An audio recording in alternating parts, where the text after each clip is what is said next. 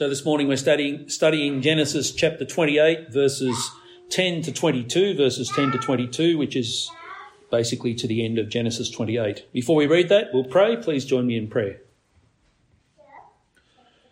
Our Father in heaven, we give you thanks indeed for your word, the Holy Scriptures.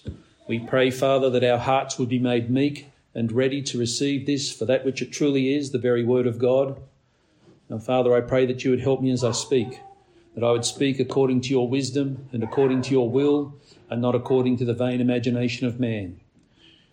I pray, Father, that we would be given ears that hear, eyes that see, and hearts that are understanding and obedient. And this we ask in Jesus' name. Amen. Genesis 28, starting at verse 10. Jacob left Beersheba and went toward Haran. And he came to a certain place and stayed there that night because the sun had set. Taking one of the stones of the place, he put it under his head and lay down in that place to sleep. And he dreamed, and behold, there was a ladder set up on the earth, and the top of it reached to heaven. And behold, the angels of God were ascending and descending on it. And behold, the Lord stood above it and said, I am the Lord, the God of Abraham your father, and the God of Isaac. The land on which you lie I will give to you and to your offspring your offspring shall be like the dust of the earth, and you shall spread abroad to the west and to the east and to the north and to the south. And in you and your offspring shall all the families of the earth be blessed. Behold, I am with you and will keep you wherever you go and will bring you back to this land. For I will not leave you until I have done what I have promised you. Then Jacob awoke from his sleep and said, Surely the Lord is in this place, and I did not know it. And he was afraid and said, How awesome is this place! This is none other than the house of God, and this is the gate of heaven. So early in the morning, Jacob took the stone that he had put under his head and set it up for a pillar and poured oil on the top of it. He called the name of that place Bethel, but the name of the city was Luz at the first. Then Jacob made a vow, saying, If God will be with me and will keep me in this way that I go, and will give me bread to eat, and clothing to wear, so that I come again to my father's house in peace, then the Lord shall be my God. And this stone which I have set up for a pillar shall be God's house, and of all that you give me, I will give a full tenth to you. Amen. And may God bless his word to us. So, we need to take stock of what we know of Jacob, Jacob, Jacob up until this up until this moment. Jacob, the heel grasper, the um, usurper, the deceiver. Jacob, who desperately wanted to be the member of his family that carried the blessings of Abraham. But his want was not what you'd actually call pure or holy. He was willing to do anything. He was willing to um, trade Esau out of his birthright. He was willing to dress up in goat skins and his brother's clothing and lie outright to his father's face, confident in the knowledge that his father, being blind, would not know who was speaking to him. So we're not speaking of an admirable character here. You know, he's not candidate number one for the man of God to walk the earth for the period of his life, being the one who was, as it were, the representative of God to the whole earth. That's not the way that you would think of him.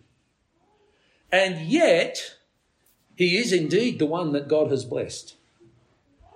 Isaac, even though Jacob was cheating and lying, did prophetically lay the blessing of God upon Jacob, and he didn't try to withdraw it.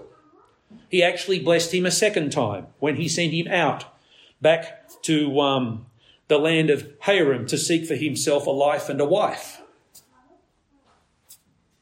The blessing of God certainly rested upon him. But, and, and so, my friends, what that might tell us, I think, is that um, God sets his favour on a person for no other reason than God chooses to set his favour upon a person. Why does God love me or why does God love any, any one of you? And the answer is because God chooses to. There, there is no other answer. We don't attract or draw down the grace of God. We don't have anything within us that just demands that God finds us to be precious and decides that he can't have heaven without us in it. There's, there's nothing about you or I that recommend us to God. There was nothing about Jacob that recommended him to God. And so the word of salvation, the word of God is preached to all of mankind where it finds them. The gospel is for the drug dealer, the drug addict, and the prostitute.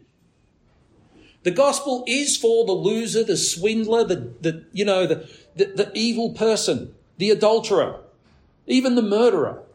The gospel is for all of these people. And it's to be preached to them wherever it's, wherever they're found.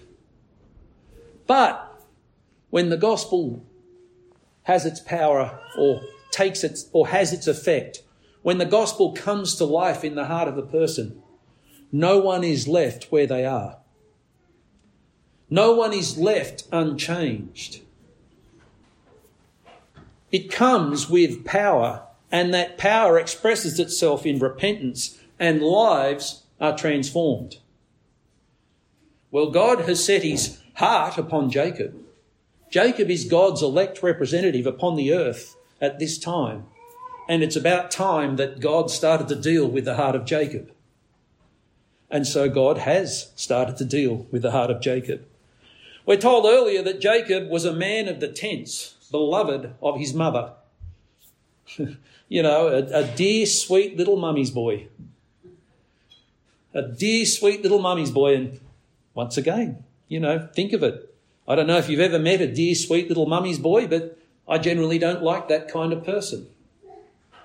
And, um, you know, if, if a mother plays favourites in the house and the favourite is her son, well, he just has this ability to get everyone around about him in trouble. And then laugh while mum's got her back turned. Jacob, a dear, sweet little mummy's boy. And we're told that he left Beersheba and went toward Haran. He's out there in the countryside on his own. I'm imagining he's probably got a donkey carrying some goods. Some, he's got some money. He's got, he, when he wanted to worship by pouring oil upon a rock, he had oil to pour upon the rock. If you're taking that long a journey, and it is hundreds of miles that he's got to go, you need a fair bit to take with you. I'm imagining he has a donkey with him. Out there on his own, out there in the great big wide world, without Rebecca to spoil him. And so then the first thing that we notice as we read through the portion that's in front of us is he keeps talk is the um, author Moses and Jacob, they keep talking about this place. Verse 11, he came to a certain place. He took a stone of that place. He laid down in that place to sleep. When he woke up, at verse 17, how awesome is this place? It's none other than the house of God. This place, this place, this place. Well, what's the significance of this place. Geographically, it's around about smack bang the geographical centre of the promised land. So that's where it is in terms of geography. What about this idea of the presence of God? Is it a special place because that's where God dwells? Well, God dwells throughout his creation. There's no escaping the presence of God. God doesn't even, you know, when, when, when Solomon built the temple, great, enormous, beautiful temple, he said, God doesn't really dwell in a house made by the hand of man. Even the heavens cannot contain him. But to Jacob, this is the place. It's the place where in providence he has first been made aware of the presence of God. Think of it. For example, right in the very act of deceiving his father Isaac. In that very act, Isaac spoke prophetically over Jacob. That requires God to have been present. Isaac can only have been speaking in the power of God's Holy Spirit. And by the power of God's Holy Spirit, the blessing being spoken prophetically by Isaac is being affixed to the person of Jacob, and yet it seems that up until this moment, Jacob himself has never been aware of the presence of God. My friends, we're always in the presence of God. We're never not in the presence of God. God is omnipresent. So, what is meant when we say something like, the Lord is close, the Lord is near. I, I, I had this, I had this time of worship. I had this time of prayer when I, I, I just, it, it, it was as though God himself were in the room. What do we mean? Well, what we're really meaning is that at that time and at that moment and in that place, God made himself known. He was always there. He's never not there. You can't get away from him. Just turn quickly to Psalm 139. Verse 7, Psalm 139, verse 7 Where shall I go from your spirit? Or where shall I flee from your presence? If I ascend to heaven, you are there. If, my, if I make my bed in Sheol, you are there. If I take the wings of the morning and dwell in the uttermost parts of the sea, even there your hand shall lead me, and your right hand shall hold me. If I say, Surely the darkness shall cover me, and the light about me be night, even the darkness is not dark to you, the night is bright as the day, for darkness is as light with you. There's no escaping the presence of God. It is possible for you to be totally unaware of the presence of God. It is possible for us at any time to think we're truly alone. If God does not wish to be known, if God does not wish to be discovered, he is perfectly able to hide himself, as it were. He is perfectly able to be unknown. But at this place, at this time, in providence, God is making himself known to Jacob. So far, Jacob has been grasping and reaching. He's been plotting and he's been scheming. He's been trying to get things for himself. Well, he sleeps. He lays down in the open with a stone of the place under his head for a pillow and he dreams. And God makes himself known in a dream. He dreams, and behold, there was a ladder set up on the earth, and the top of it reached to heaven. And behold, the angels of God were ascending and descending on it.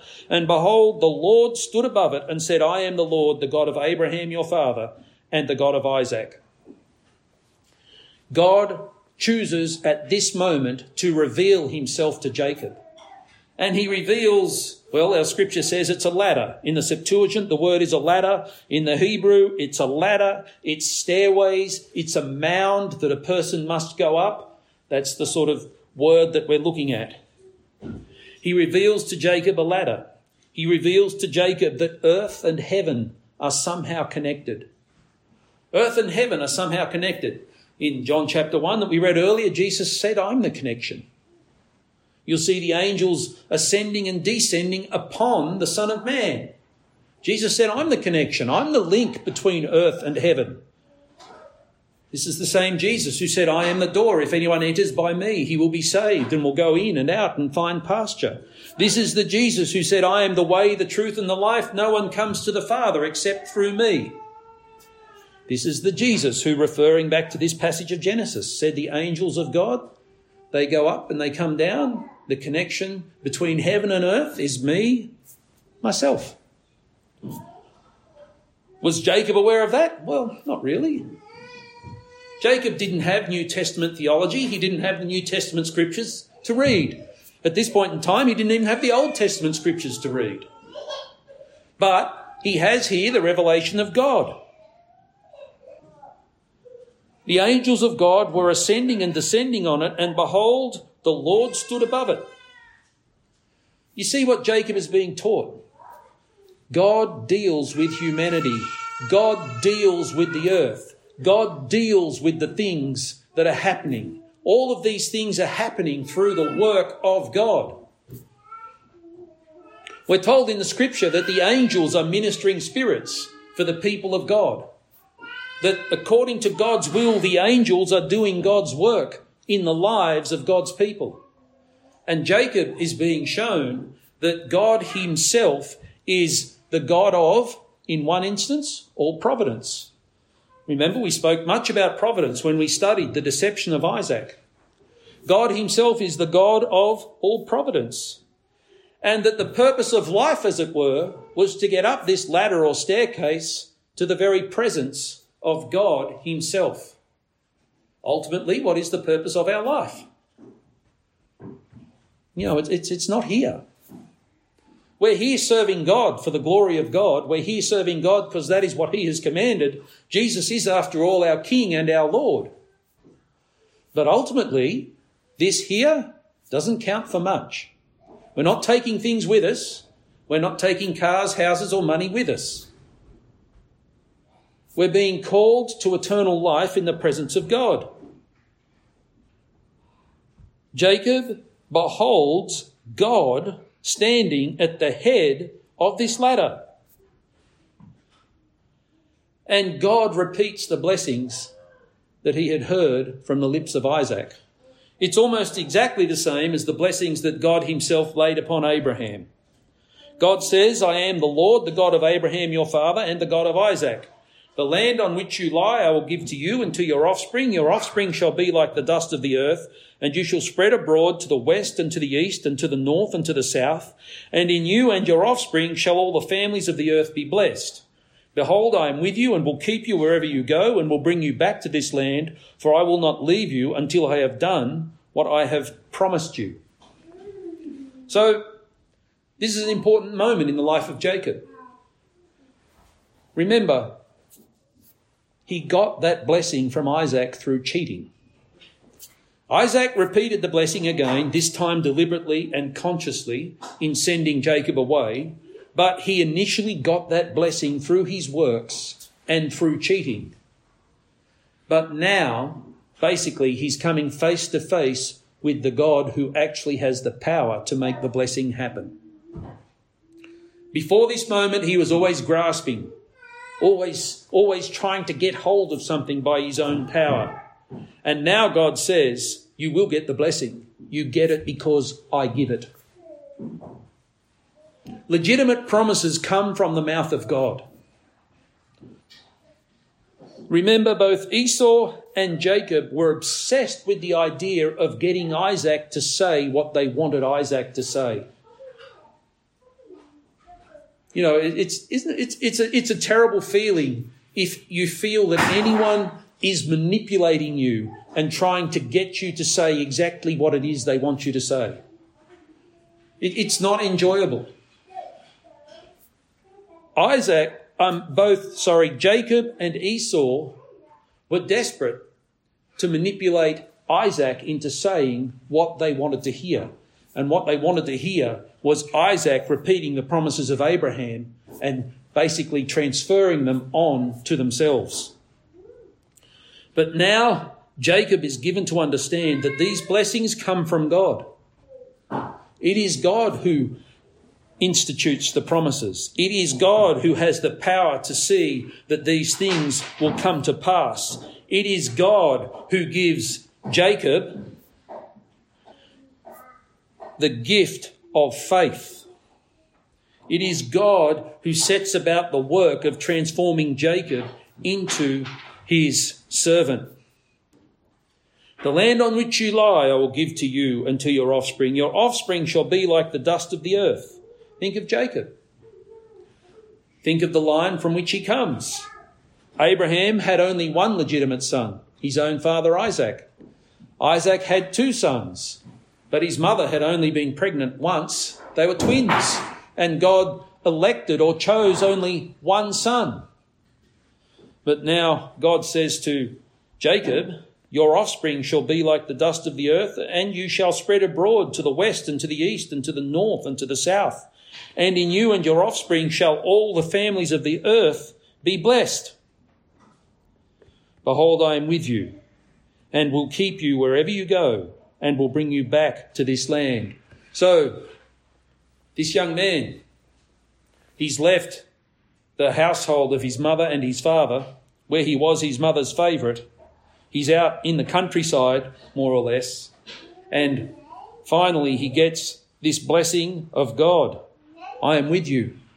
I will not leave you I will accomplish all that I have promised you. This is the beginning of the changing of Jacob. Ultimately, Jacob is to become Israel. Whenever God calls his people Israel or Jacob, and he does so often in the prophets, whenever God calls his people Israel or Jacob, he's calling them after this man. This man is to become um, an exemplar to the people of God. Is he changed at this moment? Well, we'll find as we read further on in the scriptures that no, he's not yet. But it's begun. It's begun. God has revealed himself. God has spoken. God has given him promises. The very things that he longed for by his own power, God has now given to him by grace. Verse 16 Then Jacob awoke from his sleep and said, Surely the Lord is in this place, and I did not know it. And he was afraid and said, How awesome is this place! This is none other than the house of God, and this is the gate of heaven. I like verse 17, and he was afraid.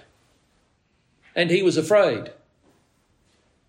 People talk, you know, people talk about they had a vision of Jesus, they were in the throne room of heaven, God appeared to them and spoke to them, etc., etc., etc. All of these um, sort of crazy things that you hear from time to time. Well, did you tremble? You know, did you end up flat on your face with fear? Because in the scriptures, even a holy angel evokes fear. The first thing that an angel ever has to say to a person, whenever an angel speaks to a person, is, Fear not. Fear not, I come to you with good news, etc., etc. Fear not.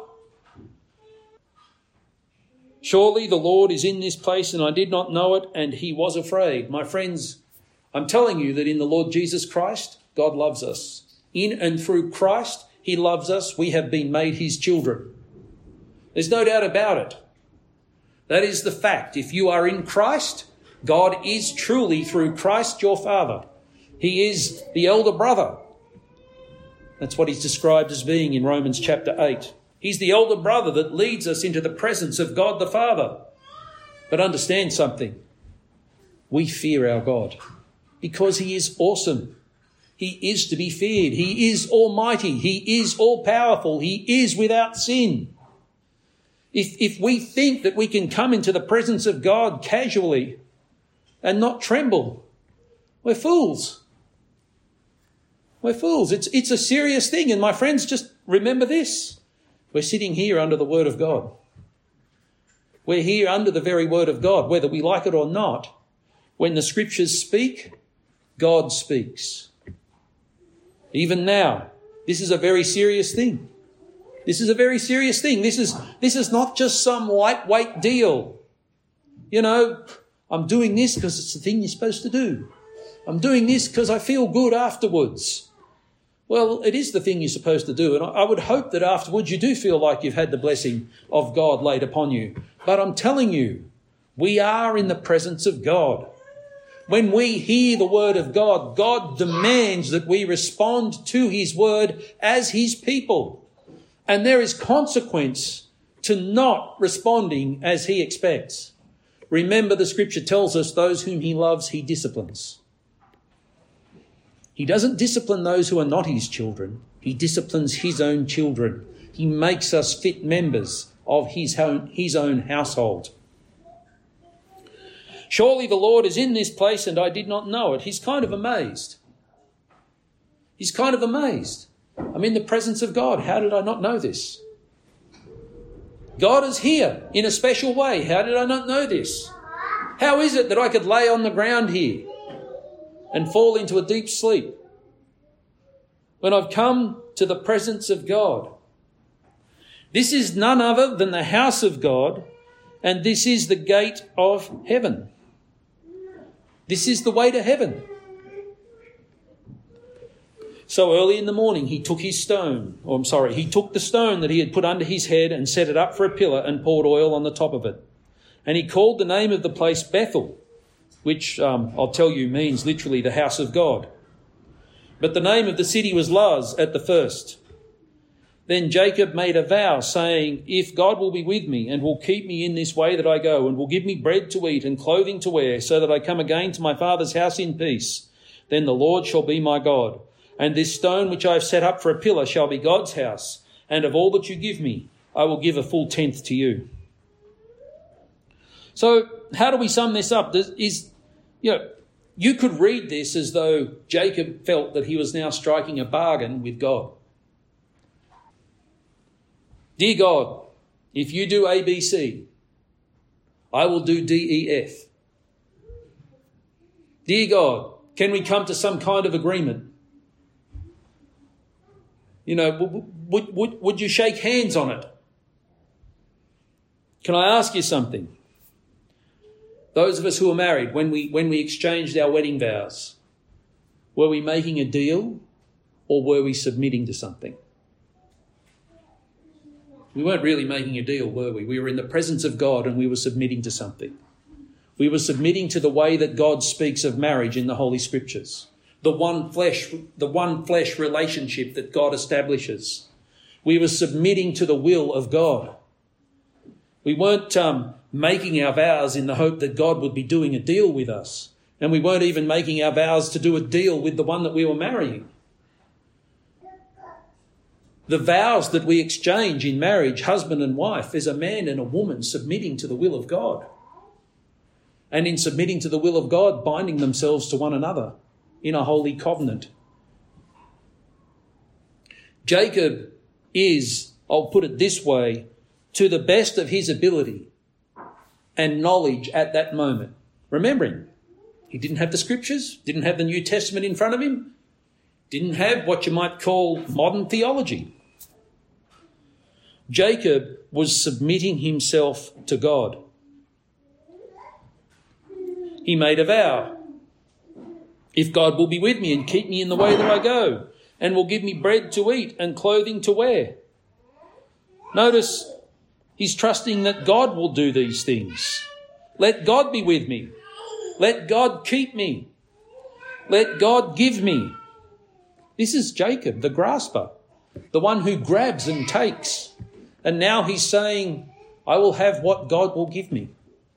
Let God give to me according to his word. Let God be with me. So that I come again to my father's house in peace. Then the Lord shall be my God, and this stone which I have set up for a pillar shall be God's house. And of all that you give me, I will give a full tenth to you. This is worship. I will return to God. I will give God a tenth of all that God has given to me. There's an obvious question arises. You're going to say, well, should Christians tithe? I don't think we should tithe as a rule, or, I, or I'll put it another way. I don't think that churches should tell people that they must tithe, and if they don't tithe, they're sinning against God. I don't think that the tithe can be enforced as some kind of strict rule. That would be some kind of legalism. If the apostles had intended to leave such an arrangement, surely they would have spoken of such a thing in the whole of the New Testament, and they didn't. They basically said, let each one give as he is able.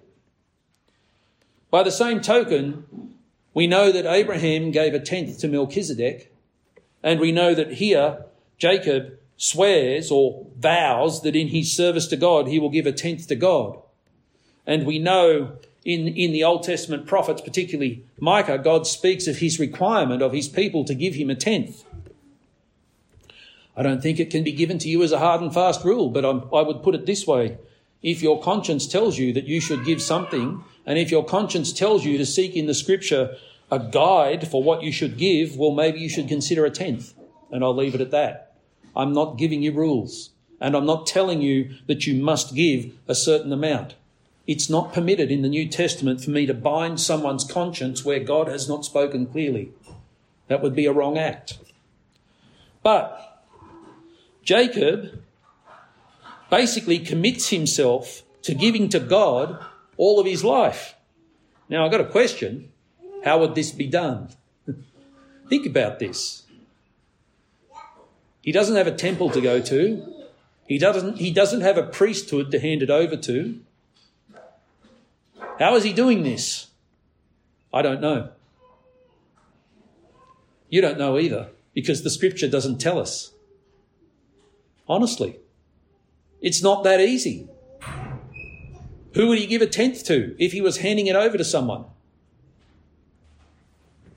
Yet, that is his commitment. Of all that you give me, I will give a full tenth to you. So God takes this man, Jacob, and reveals himself to Jacob, and basically reveals to Jacob that he is God, that he rules over Jacob's life, and that he is going to make Jacob his servant in the world. It's no longer a matter of Jacob getting from God whatsoever he can by whatever means he can get it. Through manipulation, through cheating, through um, basically through Jacob being a Jacob. Jacob is going to be receiving from God that which God sees fit to give him. We're told in the scriptures that godliness with contentment is great gain. Jacob is also going to be transformed. He's going to be set at the head of a nation. Whenever we speak of Israel, well, we're speaking of Jacob. Jacob's life is going to be, in a way, prefiguring the life of the nation of Israel. Blessed, given the promised land, given promises, given salvation. Jacob is going to be transformed. He's going to be made a man of faith, a man of obedience. Jacob does not vow faithfulness to God and thereby make himself a believer. Remember, God has revealed himself to Jacob. This, this vow, this religious vow that Jacob makes is not a vow that earns Jacob salvation. God has already promised Jacob salvation. He's not saved by works. He's not striking a deal with God. He's a worshipper of God. He's resolving to do that which is right in the sight of God. And he's revol- resolving to be satisfied with that which God gives him. My friends, not one of us knows God apart from God's self revelation. Not one of us knows God apart from God making himself known to us. It's possible to know about God, and it's possible to know there is a God. But until God reveals himself to us, my friends, we're not being changed. We're not being made what we need to be. That's why I very rarely ask the question, Do you believe? It's, it's, it's almost pointless when you ask someone, Do you believe these days? They usually will speak of knowing that there is a God. The heavens declare the glory of God, the sky above proclaims his handiwork. Just knowing that there is a God is not going to transform a person's life. They'll speak of believing that there is a God. Well, just believing that there is a God is not going to transform a person's life. It's the first little step. But actually knowing God and being known by God, actually having God reveal himself to us, to anyone, that is what is needed. And when a person through the gospel is brought to believe that Jesus is the Son of God and that he was raised from the dead on the third day, well, that is God revealing himself to that person. God opening their eyes, opening their ears, opening their heart. God transforming them. It can be a long, so slow process that takes years and years, yet the change has begun. When we're praying for the salvation of sinners, we're praying that God will make himself known to them. We're praying that they will know God. We're praying for the revelation of God through Jesus Christ our Lord. Just turn to John chapter 1. Verse 47. Jesus saw Nathanael coming toward him and said of him, Behold, an Israelite indeed, in whom there is no deceit. Nathanael said to him, How do you know me? How is it that you know who I am? How is it that you know what I'm like? How is it that you know my heart? How do you know, how do you know me? Jesus answered him, Before Philip called you, when you were under the fig tree, I saw you. Now, this is some kind of supernatural knowledge. And Nathanael was obviously doing something fairly significant when he was under that fig tree. Perhaps he was praying. Perhaps he was considering the revelation that God gave of himself to Jacob. Nathanael was there praying, contemplating, thinking of the scriptures. Before Philip called you, when you were under the fig tree, I saw you. Now, look at verse 49.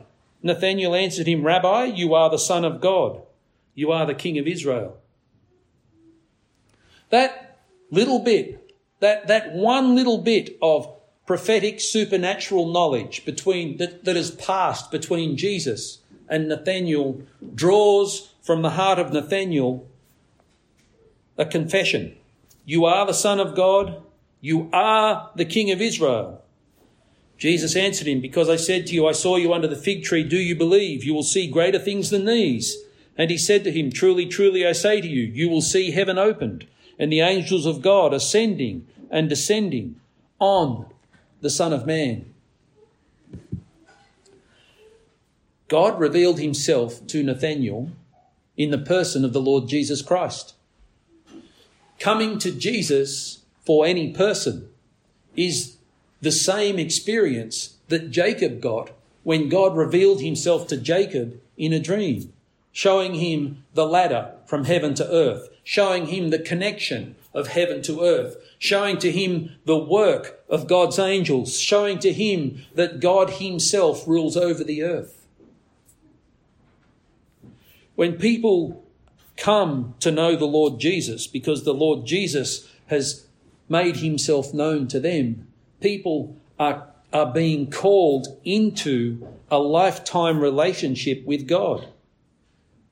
And God is planting that seed within the heart the Word of God, the Holy Scriptures, that transforming seed that will and must produce its harvest.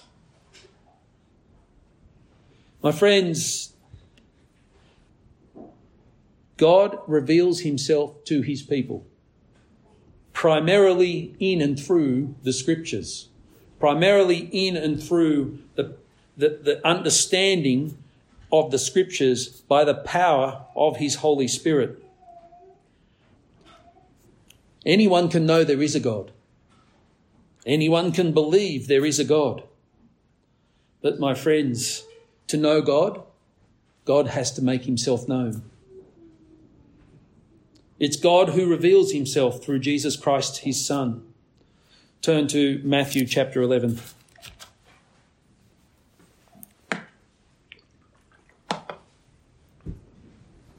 Verse 25. At that time Jesus declared, Matthew 11, 25. At that time Jesus declared, I thank you, Father, Lord of heaven and earth, that you have hidden these things from the wise and understanding and revealed them to little children. Yes, Father, for such was your gracious will.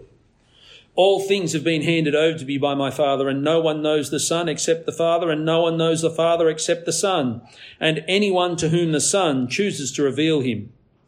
Come to me, all who labour and are heavy laden, and I will give you rest. Take my yoke upon you and learn from me, for I am gentle and lowly in heart, and you will find rest for your souls. For my yoke is easy, and my burden is light. See what Jesus says concerning the knowledge of God. First of all, he thanks God, Lord of heaven and earth, that he hides these things from some, in this case the wise, and think there that's being spoken with irony, the wise in their own eyes, those who think they're wise upon the face of the earth. And he reveals these things to little children. That would be those who are willing to receive the word of God for that which it really is, the very words of God. Yes, Father, for such has been your gracious will. All things have been handed over to me by my Father, and no one knows the Son except the Father, and no one knows the Father except the Son, and anyone to whom the Son chooses to reveal him. Think of it. No one knows the Father except the Son. And no, and no one will come to know the Father unless the Son chooses to reveal him. My friends, if God has revealed himself to you, you are of all people blessed. You are amongst the people of the earth the most blessed. The promise of God resides upon you, it resides within you. The power of God leads you forward in every day of your life, and God will transform you, and God will accomplish His purposes in your life. You have been called to salvation, and it is an eternal calling. And every day, faith must be renewed. At every waking, faith must be renewed. It's a life of continually being convicted of sin, of repenting of sin, and of growing in grace. Yet God is with us every step of the way. God has made himself known to us, for if he did not, we would not know him at all. So we go forward, like Jacob, from where we are. Where else can you start but from where you are? We're being transformed. We're going to be made like the Lord Jesus himself. We are a blessed people. Let's close in prayer. Our Father in heaven, we thank you that you have made yourself known through Jesus Christ our Lord, and we praise you that you have given us the promises of salvation through the Holy Scripture. Our Father, we praise you that in Jesus we know you and that we are your children. And Father, we pray that we indeed would be empowered and enabled by your Holy Spirit to preach the good word wherever we go. These things we ask in Jesus' name. Amen.